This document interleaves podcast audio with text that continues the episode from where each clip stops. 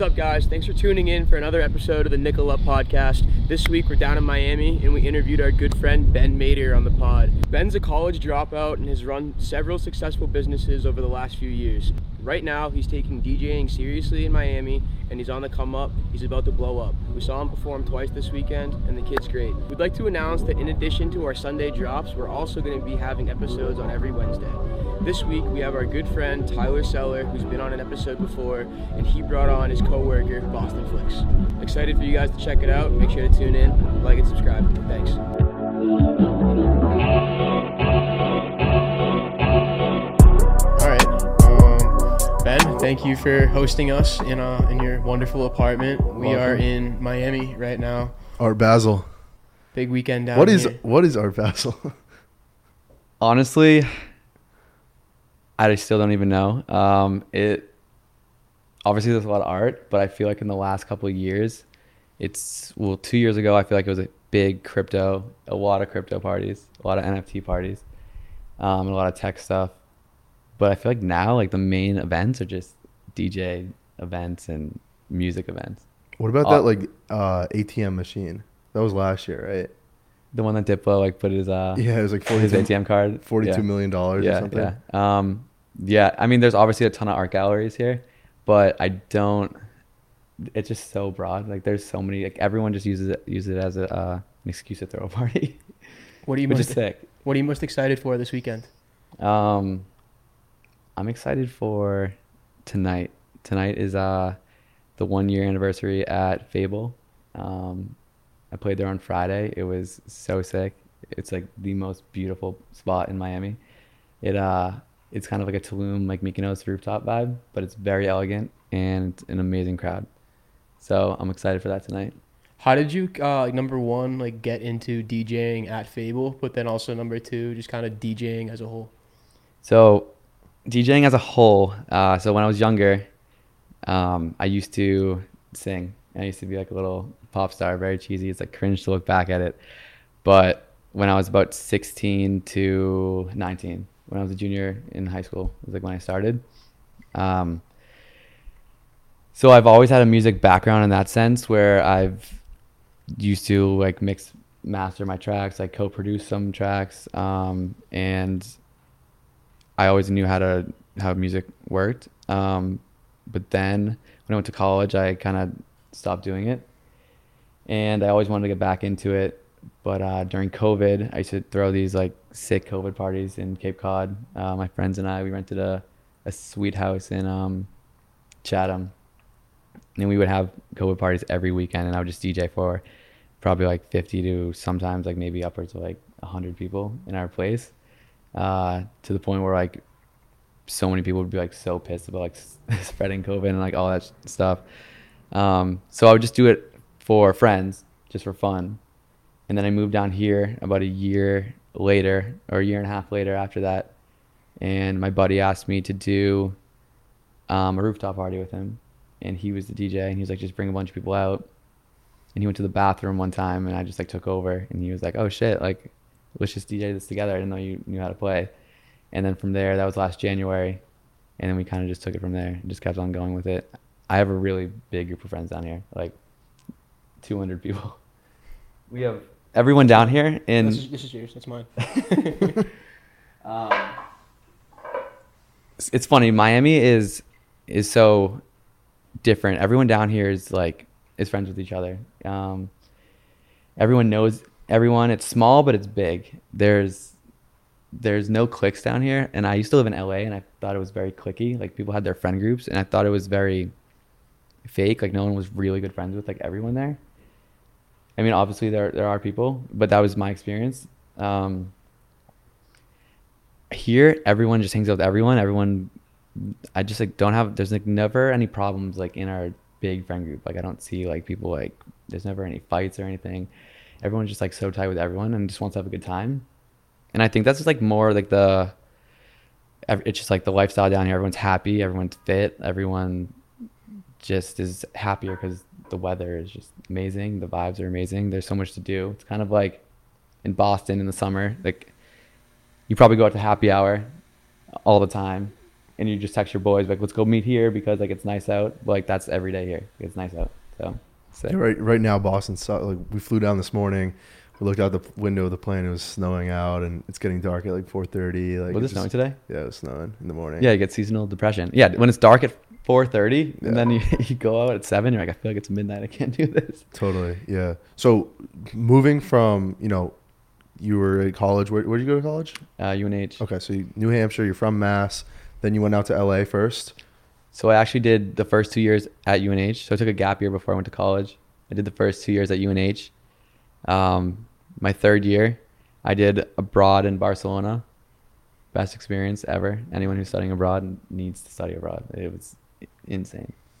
Um, second semester, my junior year, I did FIU in Miami. It was like another. It wasn't abroad, but it was like called Study Away USA. So it was like you get to pick another school inside the country, and did that. And was that your first glimpse of Miami? yeah. And I lived with two friends. Um, we had a house a little bit north and uh, North Bay Village. Um, it was a sweet spot. It's crazy because we lived in a beautiful, like redone, renovated house, and we paid twelve hundred dollars each per bedroom, and now the rent is more than doubled that.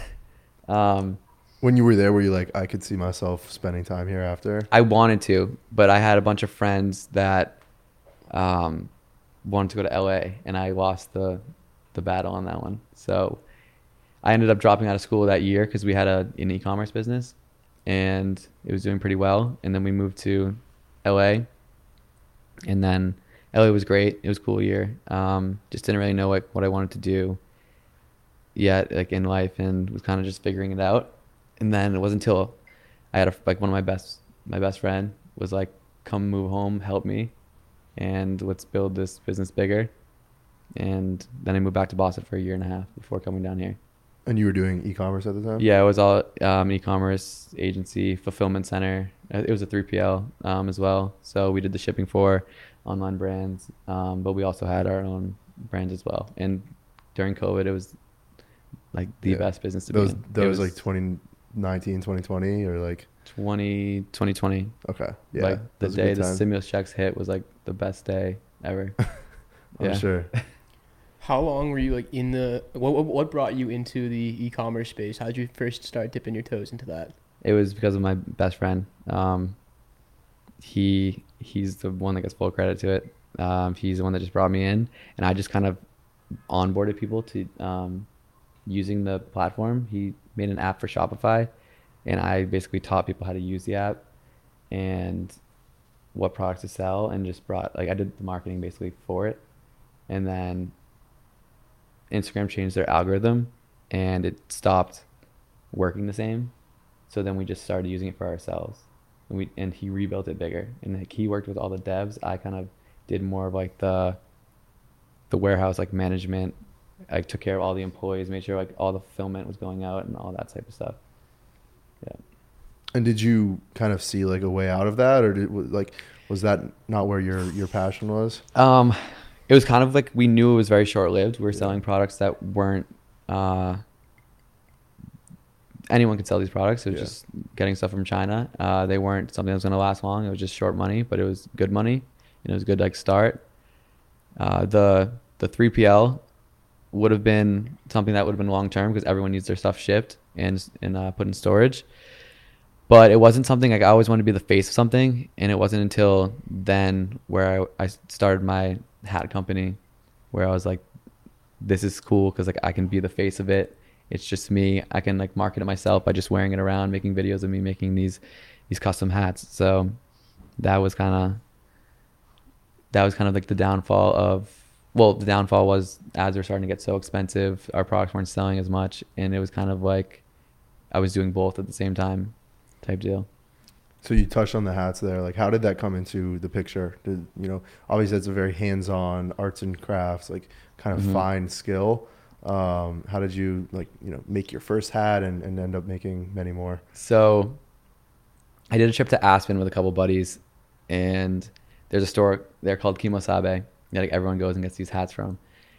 And i bought two hats one day there and it, it was just like there was nothing really to do there. Everything was closed. So like we just hung out there and we just like were designing hats and there were a couple girls that worked there and we were just kind of like shooting the shit and I was like kind of very intrigued on like how they were made. And these hats were around like 800 to upwards of like a couple thousand dollars. So I bought two, and I was like, oh, I want to get more of these hats. Like these are sick. So from there, that same night, I went home and I figured out like where do you get the like they're made out of beaver fur and rabbit fur. So I was like, where do you supply this from? And I got this guy like, in the Ukraine that uh, sold the felts, and I ordered like a bunch of like wooden blocks. It's, it's how you use. It's what you use to uh, mold the hats, and it took me probably like two two and a half months to acquire like all the tools. Maybe like maybe like about ten thousand dollars in supplies. Not that much to, to for um to enter it. And once I got everything, I drove out to Palm Springs, rented a house uh, right right where Coachella is. It's um, it was literally like the neighborhood like right where Coachella is, and we got a sweet spot there with, with my roommate, and um, the second hat I ever made, it was literally the second TikTok video I made. I had zero followers on TikTok, and the video just blew up. Got probably maybe like almost two million views, but it was this company. Um, Unilad. I don't know if you know. Yeah, I've seen them before. Okay, so like they they asked, they reached out to me and they're like, hey, can we post, um, can we post your TikTok on our page? And they did on their Facebook page, and their Facebook page got like 20 million views, and like instantly, like my I was like my Instagram was going nuts, and then I just started getting. I made a website uh, that same night that they posted it, and I put maybe four different style hats on there, and I sold maybe in the first like three days like 30 hats maybe and at the time i was selling them for four to five hundred dollars and i was like holy shit like And you'd only made like three hats before that. i literally made three i didn't even know how to make them yet like i didn't know how to fully i didn't even know how to sew yet Wow. yeah. So It you must have learned a lot through those like 30 hats. Like, it took me a while to finish those hats. Like it was i didn't have packaging yet. Like i didn't have like a lot of the essential stuff but it took me a while to get them done because i was just like a one-man show. Um, my ex would help, help me like out a lot with them uh, yeah but I, it took me probably like a whole another month to get those done and it was like hard to take more orders on um, but then I started like getting the nice packaging, like getting better tools, better fur, like better supplies, and then really like took it to like a more serious level. And and then six months after that is when I moved down here. I ended up getting my own office space for it. Uh, it was actually just a second apartment, um, like right up the street in Edgewater. Uh, I just turned that into like a little hat workshop, and then um, yeah, I started making them out of there. Did the, the e-commerce business that you were running back up in Boston kind of help you um, build the infrastructure out for the hat business? Because I mean, it's pretty hard. I feel like it'd be pretty hard to sell like a hat for 500 bucks when you're a brand new company with you know no real branding other than a Unilad video. Yeah. Um, yeah, the e-commerce experience helped. I actually never did any marketing for my hat company. The videos kind of sold them, like sold themselves. I think people when they would watch the videos of me making them realize how much work would go into making a hat, so they would understand the the price point of the hat. Because now I sell them for like an average of like eight eight fifty. So I mean, the actual um, the U- the Ukrainian and Russian war actually made the price of the fur go up over like two like two hundred fifty percent. Like it, it costs a lot of money for fur, and I always forget. Like I have like thirty thousand dollars of like fur, just like Here, yeah, still. yeah, like unused like for like not just the cost of it. Not even the hats aren't even made yet, Hmm. which I always forget because that's it's just so expensive now. Um, but when I originally, well, that's what I probably bought it for, but it's actually probably worth even more now. So, which is kind of cool to think about. But um, yeah, so I think it's more just the videos of showing the process of how they're made and that they're made by specifically me. People were attracted to the fact like, okay, I'm not supporting like this big business. Like I see the person that's making it. Um, like it's going towards him. They can see like it takes like two days to make a hat. It takes two days because it has to dry. I'd say labor hours. It's probably about four hours per hat. But, um, and yeah. it's also like a aesthetic like video too. It's like it's kind of satisfying. It's easy to Yeah. watch. Like like the process, you make it look good. So that definitely ASMR. helps. Yeah. no, honestly, like the steamer and You'd like, have the everything. videos of like you walking back, Yeah. back in and out of your apartment. Yeah, yeah. But no, I thought it was really cool because um, I feel like I bought a hat from you on like the earlier end, right? Yeah. Um, I was, you know, I bought one, worn it out a few times, and I always get fucking million compliments on it. Yeah. But it was really cool to see you kind of refine your craft over, you know, the years when, or over the year that your hat company was a priority. Yeah. You know, I know the packaging improved, like the Yeah. inside lining of the hat Yeah. was like a lot better. Because like now your hats, they have like the "Don't be a sheep" or whatever, right? Yeah. And the then- wolf inside. right. Does yours have that or No, no? it doesn't have it. doesn't? No, Okay. but yeah. um, mine was a custom one you did for me because I wanted it to match my pea coat. Yeah. And then you told me, I don't know if this is true, but like you had like somebody on the Leafs and they wanted like my hat in particular, and you're like, no, I'd give it to you, but this was a custom order. Um, Who was remember it? that story? Or was it Mitch Marner that used to wear your hats? Mitch Marner wears them. Yeah. Yeah, I think it was him. He you were out with him once in Miami, and you texted no, me. I wasn't out, but he. Uh. I think I might have sent it to him, and he was like, "I like that. That I want that one." It was like the last color, but I but I gave it to you. Yeah. Your color is like I love that one. I don't. I can't get that color anymore, which is sad. Yeah, it's but- good greenish beige. It looks good. It's Yeah. pretty neutral, so it goes with a lot. But Yeah. So that was like your first kind of face. Well, obviously, besides the music, like in high school, um, you were the face of something. That was your brand. You were. That was like my first it. brand that I was like the face of because I've had so many brands over the years of just like jewelry companies and just random Yeah. stuff. But that was like the first one where I was like, I could put my face behind it. Mhm. Um, and honestly, that was like the reason I feel like why I've made so many good friends down here is because when I first moved here, I would wear a hat everywhere I went, and I feel like I feel like I was like a walking meme around Brickell because I just was always like that's the hat guy, like, and I would go into all the restaurants. I'm so I'm like a very outgoing person. I would hang out with like all the people that worked at every restaurant. I knew everyone, but like everyone also like would just like know like I always wear a hat and I'd come in and like have just a crazy new hat on. And I just feel like I met so many people because it's such an easy conversation starter, especially when like people are like, "Oh, where'd you get it from?" I'm like, "Oh, I make it." Then it's like, oh, like people are more intrigued on on what it's all about. So is that something that like you feel like? I mean, it's probably similar. Like being in high school, you're the music guy, and like you kind of like there's there's a lot of attention, whether that's wanted or unwanted, that comes with that. So were you kind of used to that at that point, and like you were just like embracing it? I think the funniest thing is when I was younger, when I used to like go around, people would always come up to me and be like, "Oh, are you Ben Mader? Like, can I get a picture?" Like it would be like younger teeny bopper girls. And the funniest thing is, I went to the Heat game one time, and three times I've never had this happen like multiple like multiple times in the same night. Three people from the Heat game came up to me and they're like, "Holy shit! Like you're the guy that makes hats. Like I see you on TikTok." And then they would be like, like, they'd literally have it pulled up like right there, and I was like, "Wow, that is so funny," because I'm so used to like people being like, "Oh, like you make music," and then they're like, "Oh, you make hats," and that was the first time I laughed because I'm like, I'm like, this is so, so different, but like it's happened before in my life in a different way. And it was kind of intentional too, right? To to change your image in a, in a way. To yeah, yeah. It was just, yeah, but yeah, but it was just di- it was different. Yeah. Like now it was before it was like me, and then now it's like my brand. So product. it's cool to see. Yeah. Yeah, we got recognized for the first time the other day. We were up on our building gym, and then some guy was like, "Hey, like you guys are the kids of the podcast, right?"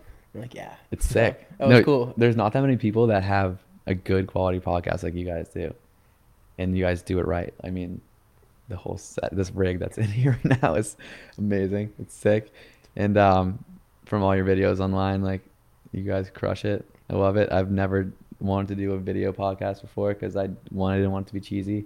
I don't really like to talk about myself that much. I'm like kind of shy on camera when I have to talk, but I I'm not shy on camera. Like when I'm like, I love to like entertain. I love to, I fucking love to DJ. I love to host.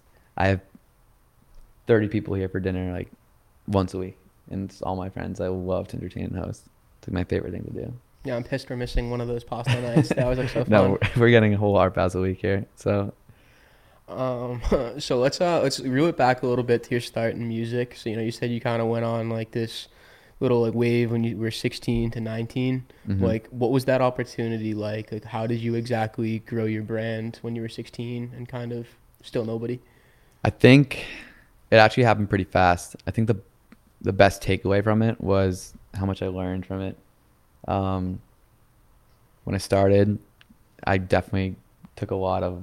I, it was, I mean, I look back on it, I'm like, this is cringe, but you learn so much as like a young kid. Like I was throwing my own shows in states all over the country, um, I would be able to sell my own 500 tickets to a venue myself.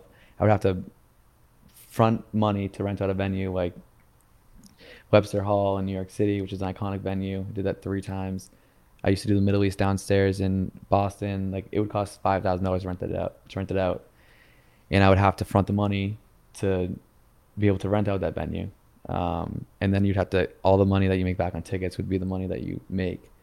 But like I was so hungry as a kid, and I and I was like, I feel like ignorance is bliss in that sense, where I look back and I'm like, wow, like this music was so shitty, but like I was so determined to to do it, and I just like was so ignorant about it, where you just don't even see it, but it worked, and I was the most confident in my life ever. Except and now I have like I feel like I have that same momentum back in a different way with uh, DJing. So I feel like I learned a lot just from just throwing my own shows and like my parents were the most supportive parents ever but financially they were always like you like this is on you to do it but they were very supportive in the sense of like my mom is my number one fan. She's bumping hit it from tinder. Like like she actually rips hit it from tinder We were ripping that earlier. Uh, four thirty. I woke him up with that this morning. no yeah she, my mom actually is like this is my favorite song like That's great. Yeah. It's catchy. It's like it's, it's fun. funny.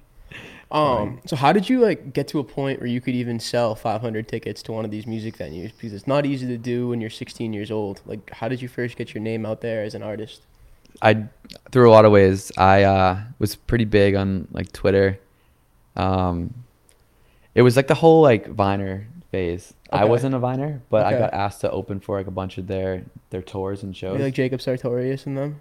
yeah, like um, like Cameron Dallas, Nash Grier type people. Shawn Mendes was in there back then. Um, I used to do like a bunch of the. Op- I would be like the opener for like a bunch of their shows, and those girls were crazy. Like they would, they would. I mean, they would do anything, and they would post so many photos on social media, and it helped so much.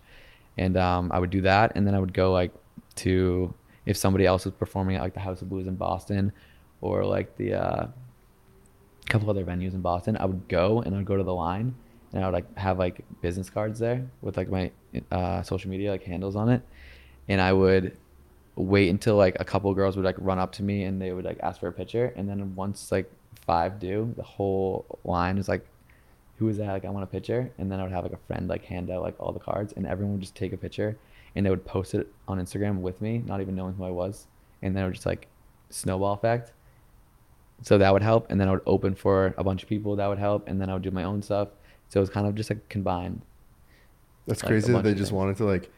They didn't even know who you, who you were. They just Dude. like figured like, oh, he's famous. it, it would that's what that's like the era like that era of like those like viner. Phase guys like those girls were insane. Like they would shake cry like scream. Like as soon as they thought someone was famous they would just eh, like run over and like swarm. And it worked so well. And um i would do it with like my my friends would like come help me out. We would do it together. Some of them were other music people. Like we'd do a lot of shows together. So it was kind of just like a snowball effect of of that. And it was pretty pretty quick. What was like looking back like obviously like you have to like remember there's some great memories there like one like favorite memory or just like some show that like you feel like was like monumental like you know just like you're young you're, you're crushing it Oh, there was like a really good one. I did. Um, it was a Christmas. It was like maybe t- two days before Christmas or something like that.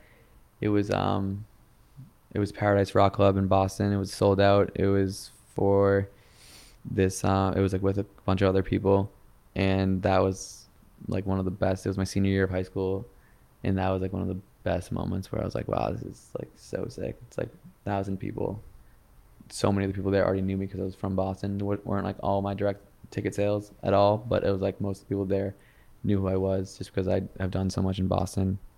But I mean, there's there's so many good memories. A lot of them are just like with my friends. Like we would just go.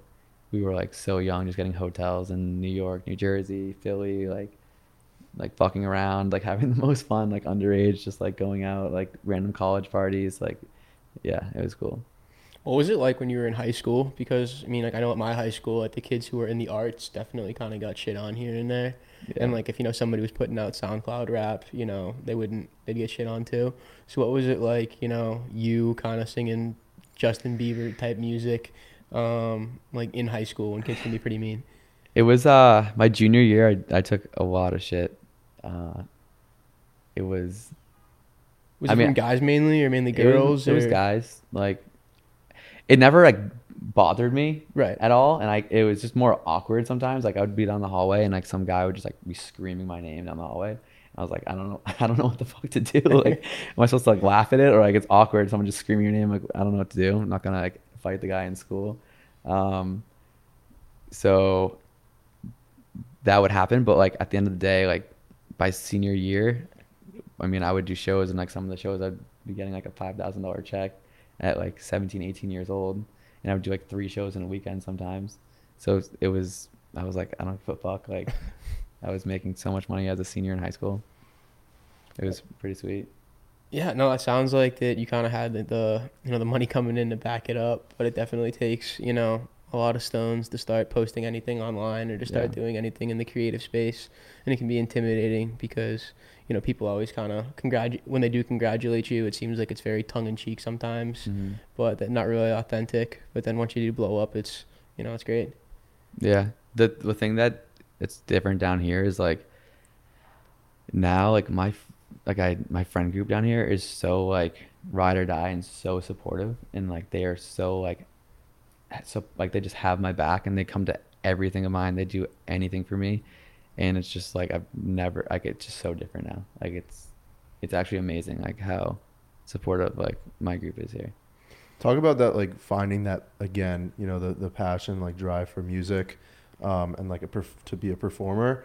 What was that? Was there like some kind of moment when you were like, you know, getting back into the getting into the DJing, and like you moved down here, and you're like, you felt a similar way that you felt when you were 16, 17, and like had these goals to be on stage. Um, I think honestly, my my like best moment where I was like, holy shit! Like, I feel like I don't know. Like, um, this Friday we did the show at the place I'm playing at tonight, Fable, and that was like my first time really doing something that was to that many tickets. We had 850 people came. The venue holds 600 people it was one in one out after the first hour it was insane amount of people there and it was crazy we did five days of promotion for it and i just like didn't like the that was like the moment where i was like i i need to do this i want to do this i'm gonna go all in and i need to do it like it needs to be right now because the window is so short like i have everyone supporting me but two years from now, like these people might move on. They might have get married, they have kids. Like my friends are gonna start to whittle out, not in a bad way, but just in a Mhm. in a life way. Life goes on. So like it needs to. I'm like going all out right now, and I'm putting my hat company on hold. I'm just doing music school every single day, and just I the last last box I need to check is I just need to have my music be the best. Like I need to be the best producer. So for the next like three months, I'm just only doing production school What's production school like? it's not like a it's not like a specific like actual like college or something i just buy a ton of online classes to like there's just like packages that can teach you how to do everything on ableton and production and music theory. So i'm just taking different courses like on my own. And then basically you i mean the way you learn is just by doing it. Like that's the best way to learn. It's doing it yourself. And youtube is the best thing ever because you can find everything out on youtube. So To be the best, like you know, in your head, what does that look like? Is there certain like benchmarks that you have set out for yourself in terms of like performances and like venues or uh, just different things that you can accomplish? Not a I don't I think it there's no like specific person where I would play with and be like, okay, I made it. That wouldn't that wouldn't do it for me. It would more so just be like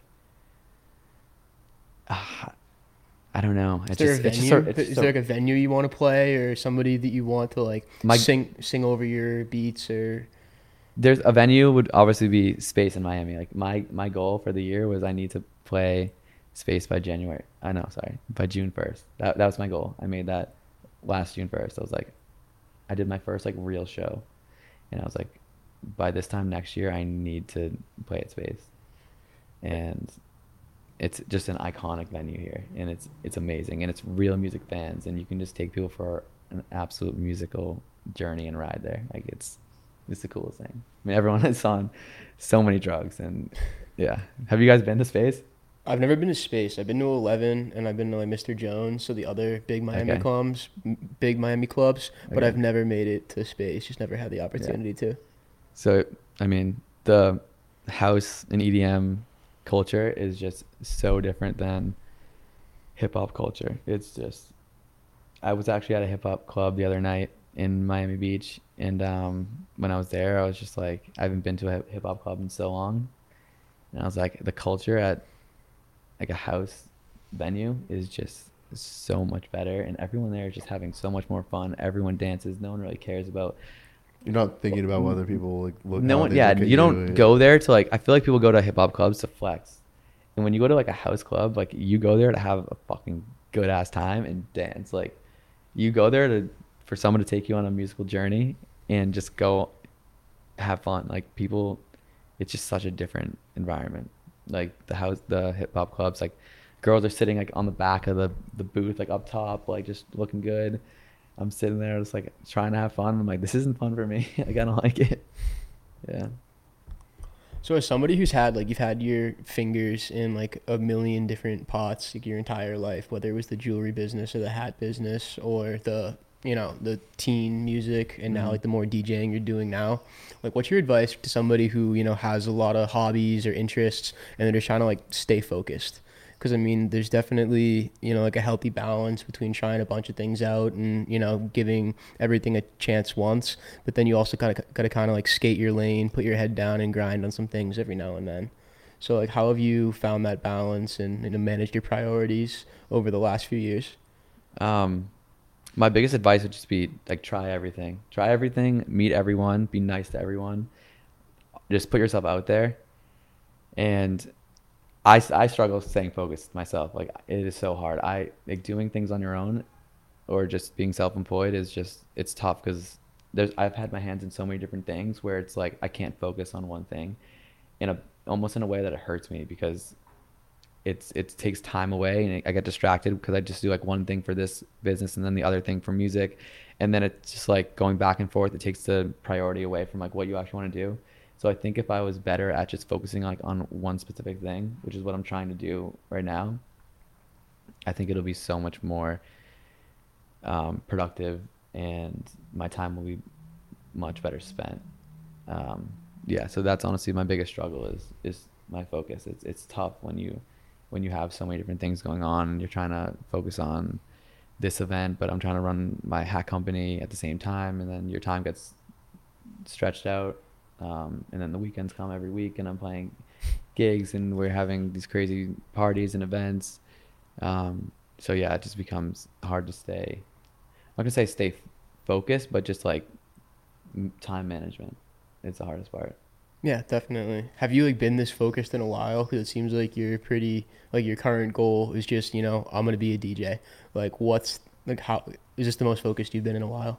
I think it's the most focused and just the most confident, like the most confident in myself, where I'm just like, I know when I go out and I know when I play, like I'm giving people a good time, and and that's all I really want to do is just make people feel good, and that's like the best compliment you can get is somebody being like, that was, this was the best night I've ever had out, and um, yeah, that's It's been easy to see that that people are having fun because Yeah. everybody's always posting your stories, a million different angles of you. You know, you get the headphones over your eyes, you're standing on top of the DJ board, just like random shit like that. But you know, we saw people posting that for you know the better part of the last month that- since we've known we've, we've been coming down here, and we've Yeah. been so excited to come, like specifically because you know we knew we were gonna come here with you, and we knew that we were gonna see you live at Fable. So, um, you know, the your goal is definitely getting out there. So, yeah, yeah, and so I, I just I got a short window, so I got to make it happen now. What goes into like DJing, like for like the components? Because like obviously there's a lot more than pressing play, and a lot of people think it's you know pressing play, touching buttons and stuff. But like, Yeah. what are like some of the main, uh, I guess like pillars that you would like you kind of have to like focus and like hit on like while you're on stage, or even just like in the production like stages.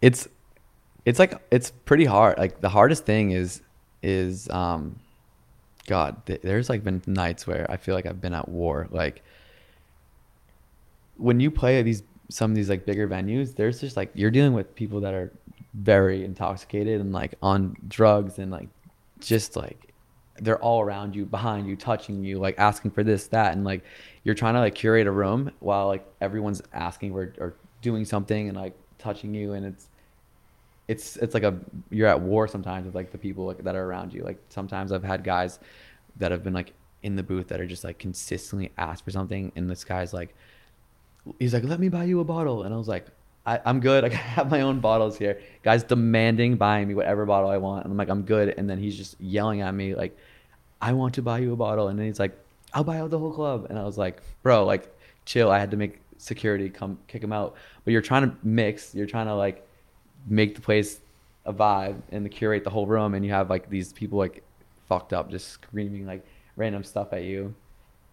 And um it's just like as the night goes on you feel like more and more the, the room's getting more like they're just getting deeper and they're turning into zombies What about like I mean, for you, I don't know how big of an issue this was because your social circle is like so strong Mhm. and you have a lot of supporters and friends here. Yeah. But like when you're first starting DJing and you're in like an empty room Mhm. and like you know you have to show up yeah and do it because you need to improve and you need to stay consistent, like how does that like feel?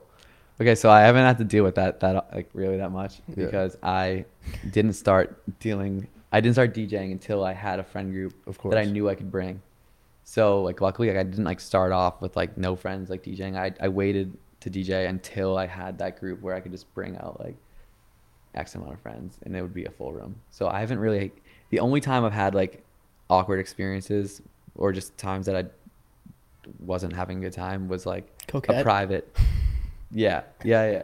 No, no, no. we can't say that. Don't We'll say that. it out, I don't don't want to say anything bad. Um, it's just like when you're doing. I've done like private parties where I'm like, okay, this isn't. This makes me like hate DJing. Like I don't want to DJ. Like this. This isn't fun. This But you like, know you have to to No. get your name out there a little bit. No, no. I I would just do it if it's like if it was like a good Good money. good money. Yeah. Like I'm not gonna say no to good money, but now I'm like I will say no to good money because I don't like doing it, and it's just like kind of cheesy. What do you think about those TikToks about like it's like my brother came home from college and he's like a DJ. Oh now. my god, everyone. Yeah. I feel like was that like I mean I don't know I didn't go to college so like is that has that always been like a thing where like kids just like think they can become a DJ in college or is that like very like relevant like right right now? I mean, if I could go back to college, I would 100% like DJ. Like DJing, if you were the main DJ of your frat and if you went to a sick school, oh, you went to Penn State. Yeah, I had a good time there. So There you guys must have crazy pre- like tailgates. Yeah, no, the tailgates are great, and then the frats are good too. Um, you know, like a lot of the DJs, they'll, you know, like a lot of the frats, there's like different tiers. Yeah. Obviously, so you see like your top tier, your middle, whatever, lower, like Yeah. whatever the social standing is. But like each of those tiers would probably have like a few different DJs in each Mhm. different pledge class, so Yeah. they would collaborate, you know, pretty well. Yeah. And they would always, you know, I, I still listen to a few DJs from Penn State that put out like, you know, two friends type mixes where, you know, it's just songs, different mixes, drops. So, you know, the kids are plenty talented and I know some kids are kind of going out and doing stuff on their own right now. Mhm. But I don't really think that many college DJs are able to make like a viable career off of it. It's more of just like a hobby that they're when they're Yeah. throwing in their basement on Thursdays. But But a lot of um, them, I feel like a lot of DJs come out like they start in college in that frat scene, and then they there'll be like one that'll like break away and just like take it more serious, and he'll be like really good. He'll do it. Um, I mean, yeah, if I could go back to college, then like I would totally. yeah. Who are some like DJs or producers that you like look up to or just kind of admire like their styles or their music that they put out? There's so many right now. Um, Mau P is one of my favorite. Uh, he's just very like gritty tech house. Like he's just like you look at him and I'm like, this kid has it, and he's a very good producer, and like he has it as a DJ. Like you see him and you're like, he's a like, he's a star. And um, Green Velvet is one of my favorite DJs as well. he just makes such amazing music. Uh, also, just a star. Um, I mean, there's there's so many like legends. Like I mean, Diplo is just like he's done so many different things. He's so he's so um, influential. He's just like a funny, like good guy, and he's been in the game for like t- over twenty years. Um, so like, yeah, those are like three of my my top right now. Diplo has always been there. Uh, there's, I mean, obviously John Summit is he's a star. Like he came in scene and like he just people love him. Like he puts on a show, and it's not always about like just making the best music. Like you have to just have the it factor, where people like look at you and they know that like you bring, like you make the room vibe. Is that someone that you've kind of looked at his, you know, rise to, to where he is now and kind of studied of a course, little bit? of course, I always look at it. Um, it's obviously the first person I don't want to like, like say that to because it's gonna sound it sounds cheesy to be like oh like I want to be like a John Summit like no I want to be like my own thing and my own type of music. But obviously, like I idolize what he's done and he's amazing and he he brings the juice. Like he comes to the everywhere he plays and he just rips it and everyone has a good time and that's like the end goal. It's just he's humble as fuck too. He, everyone just wants to have a good time, and that's the goal. Like I just want people to feel good when they they come to see me. Yeah, so like you just mentioned like four huge DJs obviously, and Mhm. then like previously you had said that, you know, like there's nobody that you could play with that would make you say that, "Oh, I made it." But Mhm. like what are these four people, you know, like Summit, Diplo, whoever else, um like what did they do to get so big and like how are you trying to like re like follow their footsteps while also trying to stay fresh and on your own vibe? um, Diplo is just. I mean, Diplo has had a, a long ride, and I was actually like we were so young for that. He's had his hands in every track. He's done like I mean, he's done hip hop. He's done biggest pop records with. I mean, every single big A list celebrity. So his journey was way different, but I know that he was like starting out with just like he was just playing like vinyl record, and I think he has a massive vinyl record collection actually. And he he started out in Philly, I think. Yeah, Philly. Um, and I mean, John Summit was Chicago, and they have a great music scene there. Um, he was like, I mean, he's been around for a while. Like he's been producing for a while, but it wasn't until COVID, and then he had um, what was it? Deep End came out, and that was like that blew up on uh TikTok. I love the video of him in his basement too. He did, he did like some tutorials, yeah. Yeah, it was like a tutorial. How to make like a like a gritty, like, it was like a gritty baseline, Totally, like a rolling bass line or something. but you can that. tell he's so invested and focused on it, and like Yeah. he had not he had none of what he has now. Yeah. Um, but he is kind of the same person, which He's- is he's the same is- person, which is so cool. that's also like what I love about DJs. I feel like they don't they don't change like when they get famous. Like I feel like there's there's not that many DJs that like are like they that flex. You know, they're they're a lot of them are kind of like mysterious and you just kind of recognize the names, I feel like. Yeah, they're not like as soon as they blow up, they're not like rocking like crazy chains. Like I've never seen a DJ with like a crazy like ISO Cuban or something like ridiculous. Right? Like we saw no, who do you we just see? don't there's we like saw, more normal people. We people. were on the flight with Pauly D coming back from Yeah, coming Pauly back D from, from Vegas. from Vegas. Really? Yeah, adapt him up, but He's always like he's always everywhere. Yeah. I guess that's just the lifestyle. Though, That's the crazy part is like is sometimes I'm like no I actually I I have like endless energy but there are times where you do or like you you you wonder like how do these guys do three shows in a day they they're literally like in one state they fly across the country to another and then they go like straight to Europe like in the summer these guys are doing festivals like three times a day and they have to go back to their residency in like Vegas it's insane. Like they're just like not sleeping and they're just go go go and they're just playing everywhere. Like it's it's pretty wild. Like sometimes I do like I've done like three shows in a day in Miami, and I think it's the coolest thing ever because you go from like like a midday like like party and then you'll do like uh like a Joia Beach like sunset party and then you'll do like um I did like a treehouse like headlining show that same night which is like a darker I've been to techno tree. spot. Yeah, I've been to Treehouse. So, in like those days, I'm like, it's sick because it's kind of like you're like, it's not a tour, but it's like you're like doing like so many different things in the same day.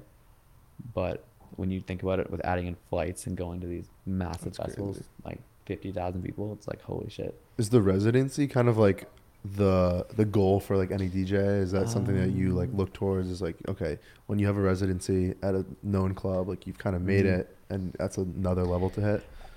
I mean, actually, I don't know if that. Obviously, the residencies make the DJs a lot of money. Like Yeah. Vegas will pay them like big contracts for the year. But I don't think it's like that. It's not like the end all be all. It's not like like that's not like what you're looking for. I think people would rather just do like their own tours. Um,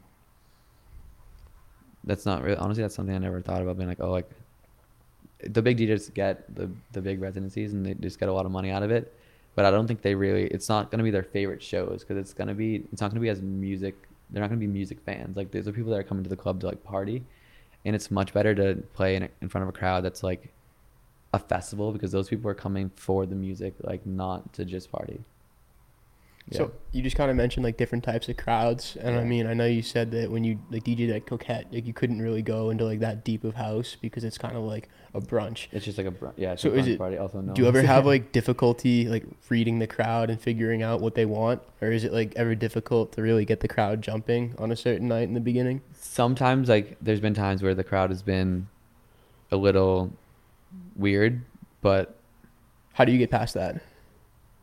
I don't know. It's just it's just sometimes it just like whittles its way to like what you want it to be, but sometimes it takes a little bit more. Like you feel like you're almost like fighting like the crowd, in a way.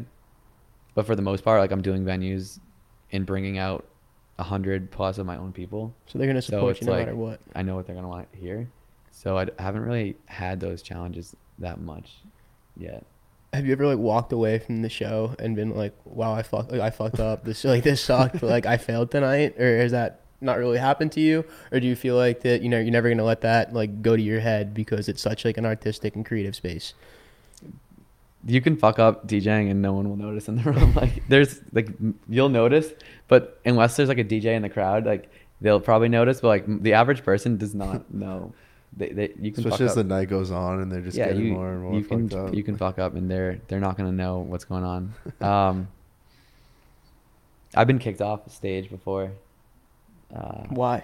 Because you went too long, or like you got the crowd too rowdy? No, it was just like it was honestly just like a, a messed up situation, and I don't want to like say like where it was or anything, but like it was just. Can you give us the general details?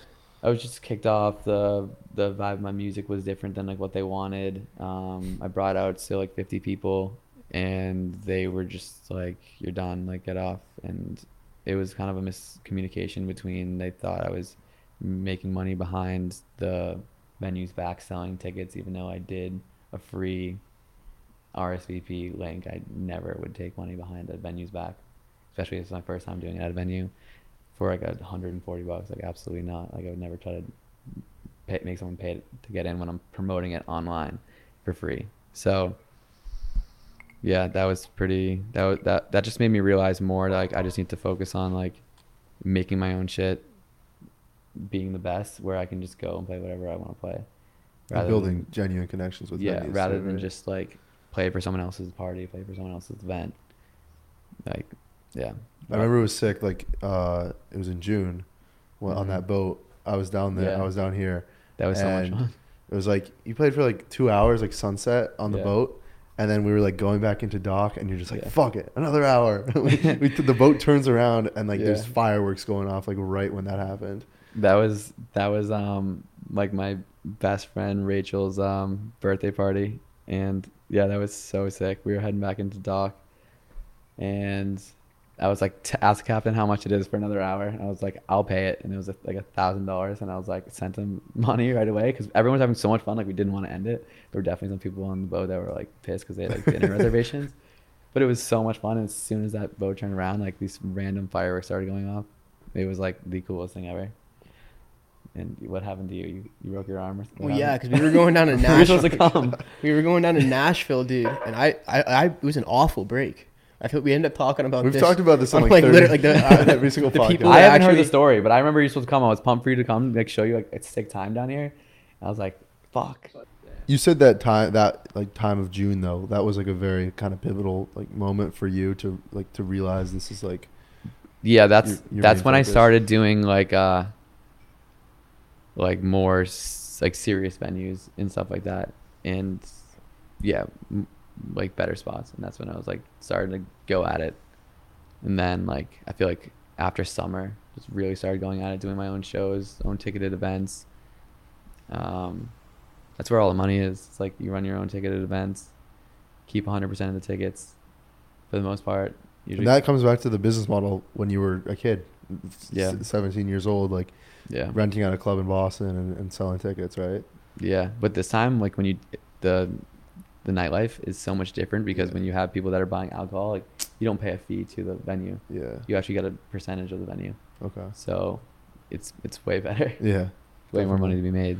Well, cool. I think I think like one thing that we try to do here, and like we haven't done it like yet really since mm-hmm. we're getting off the ground, but like kind of revisit like where like when we have a guest on where they're at. So like it'll be cool, you know, six months from now, in Yeah. June, July, to sit down again, see where you're at. Yeah. Obviously, see where the show's at and everything. And uh, I think it, yeah. Absolutely, it's gonna that would be sick.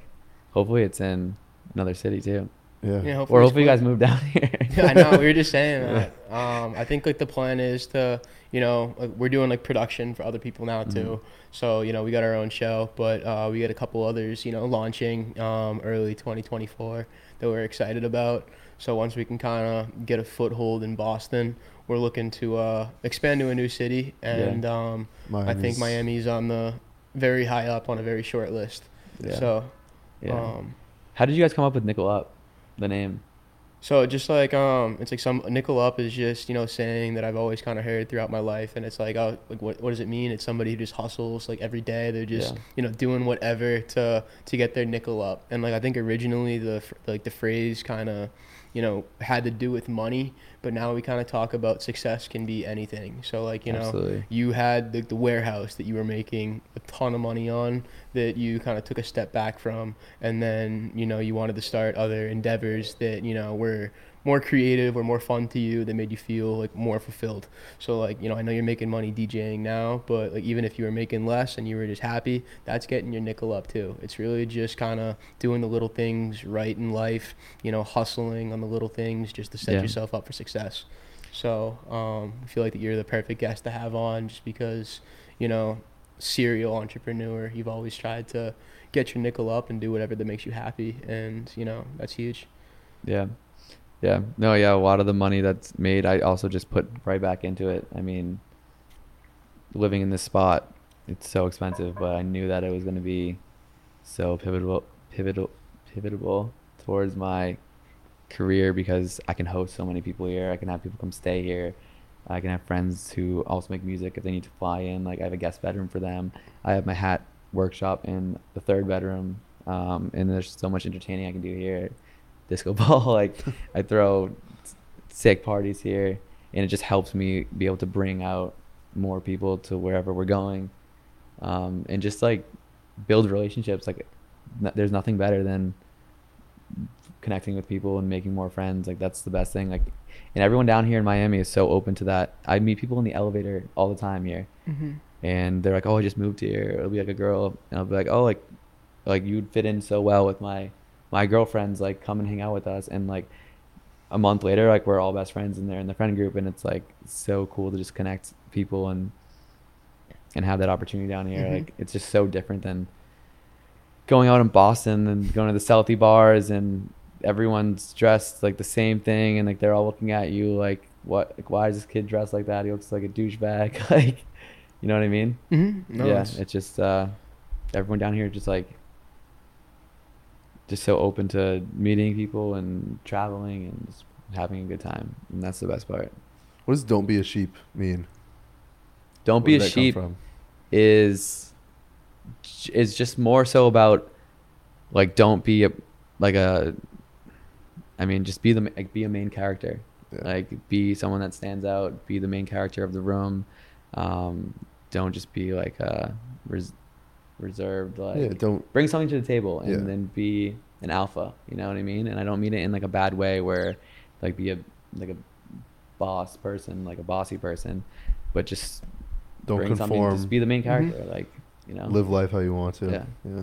That's great. exactly So I The think I- sheep get killed by wolves I got one more question, at least for Yeah. me. So it's like everything that you've done while it's been in like a ton of different industries. It seems Mhm. like to me everything was like a logical step to get to where you were today. Because when you were doing like your you know your your teen tour, Yeah. you kind of you know got the taste for the spotlight. You got the taste for you know performing, running your own shows, and not then like not intentionally though. Like none of it. Yeah, it just happened. Right. Yeah. So then you moved into like the e-com space Mhm. and then, you know, you kind of got a foundation for that, you know, just running an online business.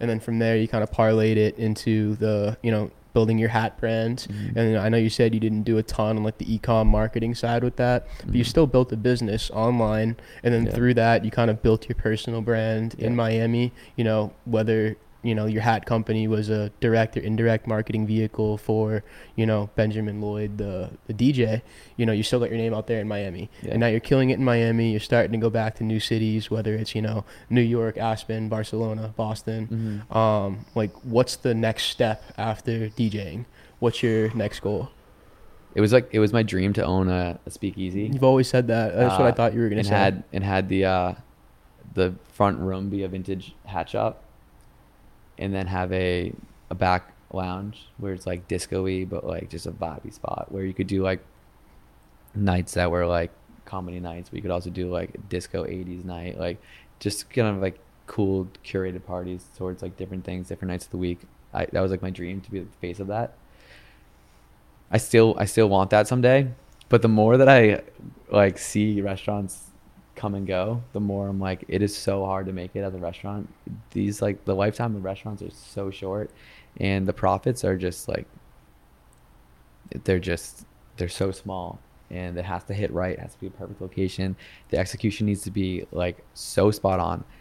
Now it can happen. People make a lot of money doing it of course but the more you see it the more you realize it's it's one of the riskiest business businesses to get into I think statistically it is it, it's just insane. Like, you think that a, a restaurant is doing or a club is doing so well, but there's just so many costs to run it, and it's just it's just hard to keep it full, and and it's hard to do it for more than two years because then people get tired of the spot. And Dave Grutman does the best job Mm.